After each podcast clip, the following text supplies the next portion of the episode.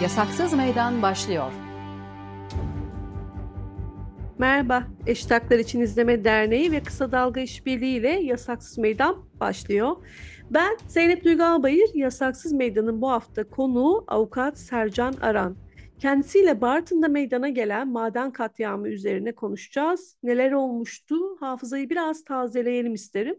14 Ekim 2022 tarihinde Bartın Amasya ilçesinde Türkiye Taş Kömürü Kurumu Amasya Müessese Müdürlüğü'ne bağlı maden ocağında gerçekleşen patlamada yer altındaki 110 işçiden 42'si hayatını kaybetmişti. 11 madenci ise yaralanmıştı. Katliamı protesto etmek için birçok şehirde barışçıl gösteriler düzenlenmiş ancak müdahaleler gerçekleşmişti. 17 Ekim'de Ankara Emek ve Demokrasi Güçleri tarafından yapılmak istenen basın açıklamasına polis tarafından e, müdahale edilmişti. En az 10 kişi gözaltına alınmıştı. Yine aynı gün İzmit'te maden katliamını protesto etmek için yapılan basın açıklamasının ardından pankart, atma, pankart asmak isteyen e, grubu da yine e, polisi engellemişti. Pankart asmasına da izin vermemişti.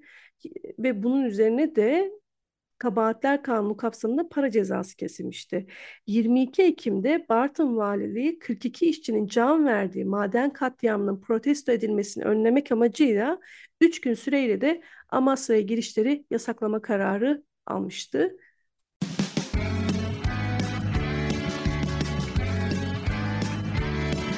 Kulağınız bizde olsun. Kısa Dalga Podcast.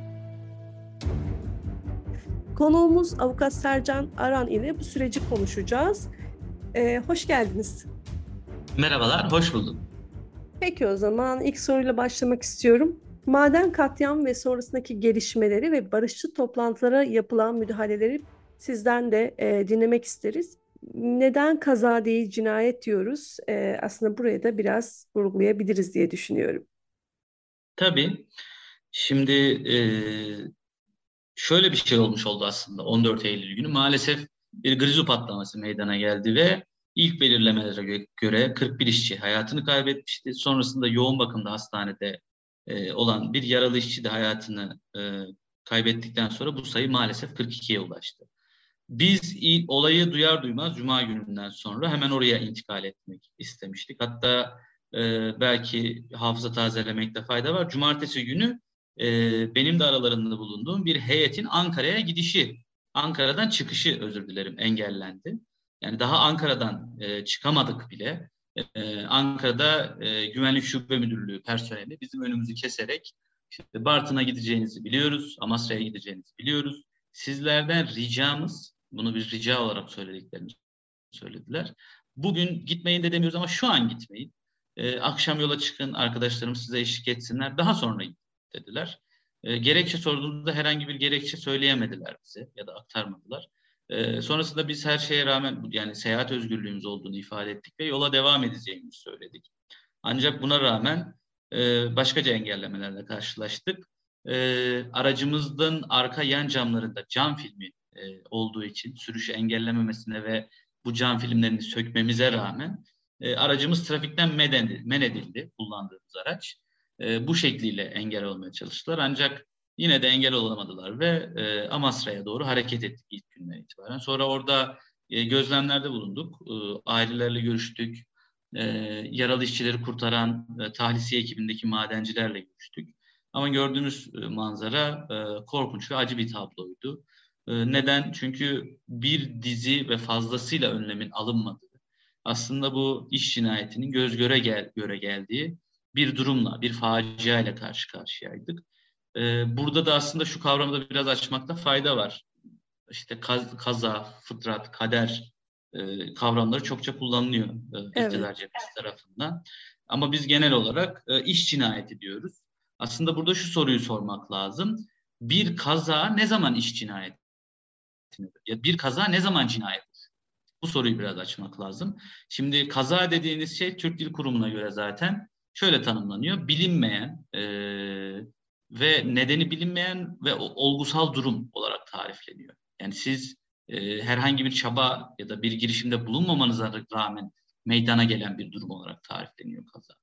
Şimdi ancak iş cinayetlerine baktığımızda ya da bunu madenlerden de çıkartabiliriz. Genel anlamda işçilerin çalıştığı her türlü e, yeride bir fabrikaya bile uygulayabiliriz bunu. Şimdi siz bir iş kazası eğer bu kaza olarak nitelendireceksek bir iş kazası meydana gelmesini istiyorsanız e, alınması gereken önlemleri ikiye bölebiliriz. Nasıl? Bunu proaktif ve reaktif süreçler olarak ayırabiliriz.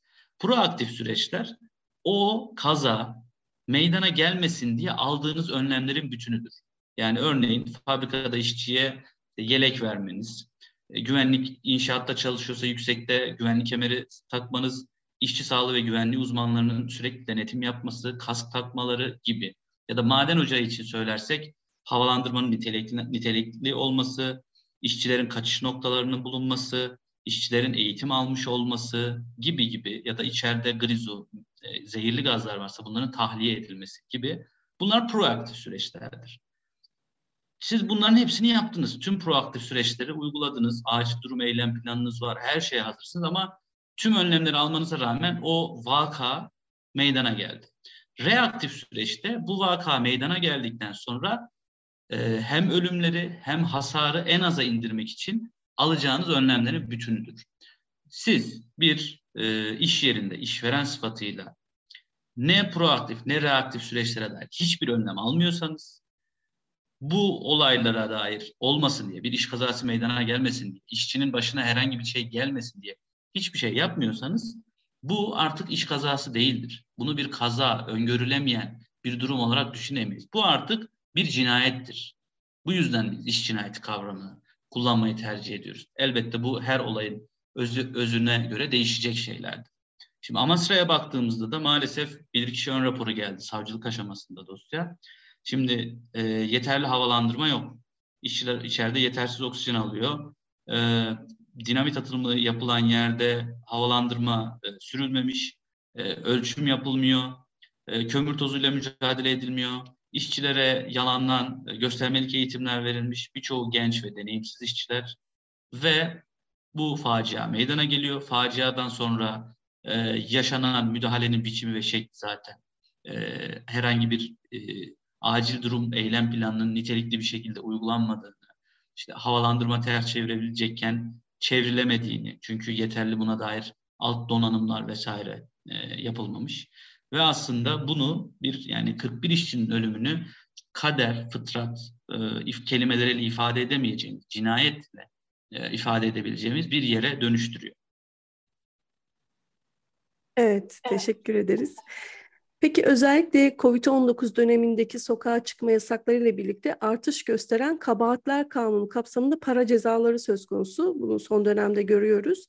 Benzer bir uygulama İzmit'teki pankart asımı, asımında karşımıza çıkıyor. Kabahatler kanunu cezalarının caydırıcı etki yarattığı biliniyor.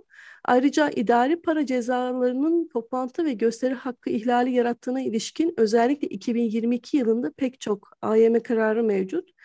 Buna rağmen idari para cezalarının uygulamada karşımıza çıkmasını nasıl değerlendiriyorsunuz? Bunu şöyle değerlendirmek mümkün. Yani aslında ülkemizin bir hukuk devleti olmadığının maalesef bir göstergesi. Yani farklı bir göstergesi hatta bu durum. Neden? Çünkü sizin e, en üst merci olmasa bile bir olağanüstü e, kurum olarak e, tariflenmiş Anayasa Mahkemesi yani hak ihlallerini değerlendirecek en nitelikli Türkiye'deki bulunan en yüksek organ olarak tariflediğimiz yer Anayasa Mahkemesi'dir. Bunun da ötesinde zaten ne vardır? Avrupa İnsan Hakları Mahkemesi. Sizin de ifade ettiğiniz gibi Anayasa Mahkemesi'nin, Avrupa İnsan Hakları Mahkemesi'nin bu tip vakalarla alakalı artık yerleşmiş onlarca, yüzlerce ihlal kararı var. Ancak buna rağmen, bu kararlara rağmen idari para cezaları kesilmeye devam ediyor. Bence işte bunu bu yüzden aslında hukuk devleti olmadığımızın bir göstergesi olarak yorumlamak lazım.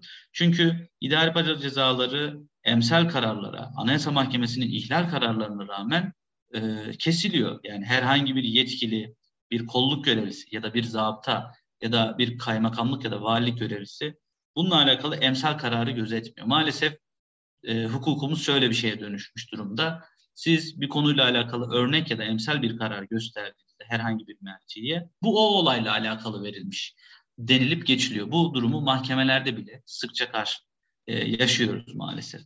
Bu neden bir politika haline dönüştürülüyor peki? Hukuksuzluğun ötesinde. Bir caydırıcılık aracı olarak. Yani maalesef ülkemizde ciddi bir enflasyon ve kriz durumu söz konusu. Ve yurttaşlar şunu görüyor işte ben de sokağa çıkarsam, ben de bir yasal hakkımı kullanırsam, ben de toplantı gösteri yürüyüşü hakkımı kullanırsam para cezasıyla karşı karşıya kalabilirim, göz altında kalabilirim, e, işimden olabilirim kaygısı e, yaşıyor. Ve maalesef de iktidar bunu e, belki kısmi örnekler işte sizin dediğiniz gibi İzmit, Amasra ya da farklı bölgelerde, farklı illerde gerçekleşen toplantı gösteri yürüyüşleri üzerinden tüm topluma bir şey göstermeye çalışıyor. E, bu göstermeye çalıştığı şey de aslında şayet bir hak ararsanız ya da bir hak kullanmaya çalışırsanız başınıza gelecek şey budur. Para cezalarıdır, gözaltılardır, tutuklamalardır. Bunu bilerek bir hak kullanımını gerçekleştirin demiş oluyor aslında iktidar.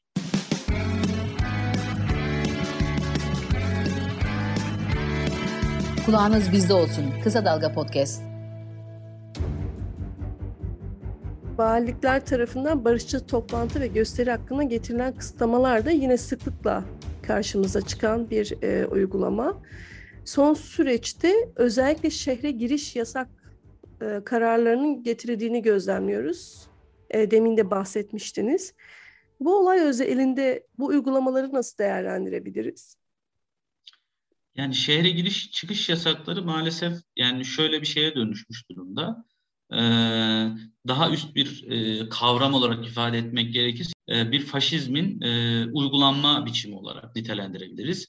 Daha hukuki bir kavramla ifade etmek gerekirse aslında ilan edilmemiş, resmi olarak ilan edilmemiş bir olağanüstü hal yönetiminden ya da bir sıkı yönetimden bahsetmek mümkün. Böyle tedbirlerin e, uygulama biçimini değerlendirmek gerekirse. Şu anda ülkemizde e, ilan edilme, resmi olarak ilan edilmemiş bir o hal hali var. Neden? Bunu nasıl görüyoruz? İşte sizin söylediğiniz gibi örneğin bir toplantı gösteri yürüyüşü, anayasal hakkınızı kullanacaksınız. 25 Kasım'da, 3 e, gün öncesinde kadınlar İstanbul'da e, sokağa çıktıklarında yüzlerce kadın darp edilerek, işkence ve kötü muameleye uğrayarak gözaltına alındı. Neden? Hak aramak istedikleri için barışçıl bir şekilde, silahsız ve saldırısız bir şekilde bir anayasal anayasada Avrupa İnsan Hakları Sözleşmesi'nde güvence altına alınmak, alınan haklarını kullanmak istedikleri için. Ve bunlar keyfi olarak yasaklanıyor. Bunun başka bir şekilde izahı mümkün değil. Ya da bir şehre gitmeye çalışıyorsunuz. İşte e, katli, bir iş cinayeti meydana gelmiş, 41 işçi hayatını kaybetmiş e, ve gidip orada gözlemlerde bulunmak, o insanlara yardımcı olmak, acılarına bir nebze olsun e, derman olmak için bir şeyler yapmaya çalışıyorsunuz. Ama birileri diyor ki bu ile giremezsin.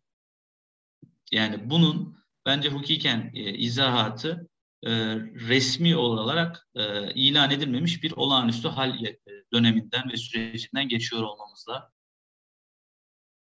Tam da buradan şöyle e, bir şey ifade etmek isterim, sormak isterim daha doğrusu. Bu kararda referans olarak 5442 sayılı İl İdaresi Kanunu'nun 11. maddesinin A ve C fıkraları veriliyor. Şimdi e, detaylı bir şekilde okuyacağım vali kararını.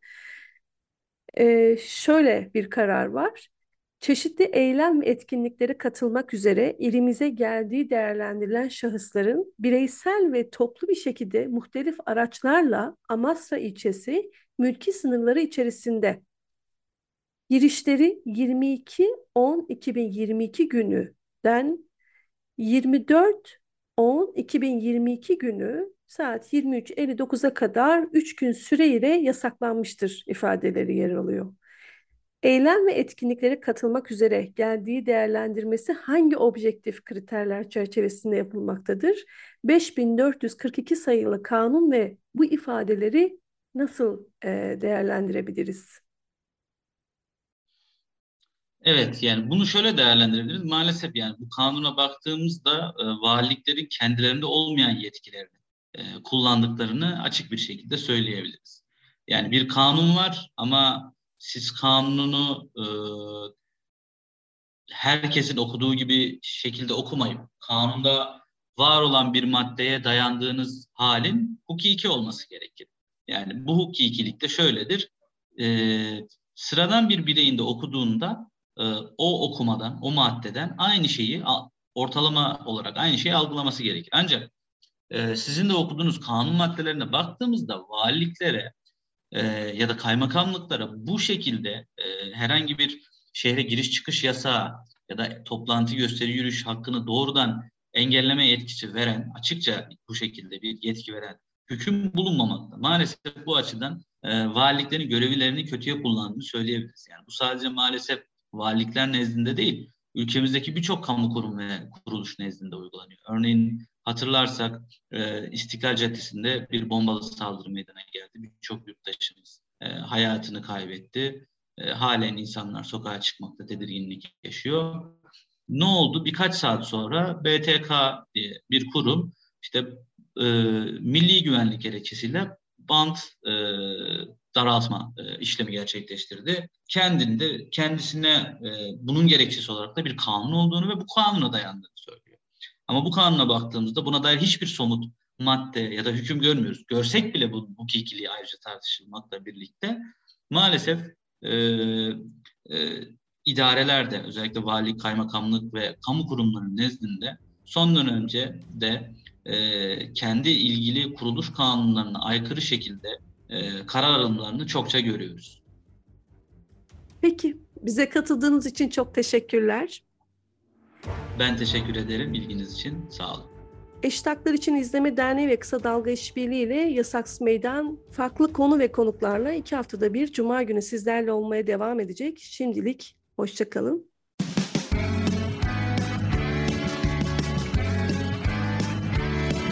Kulağınız bizde olsun. Kısa Dalga Podcast.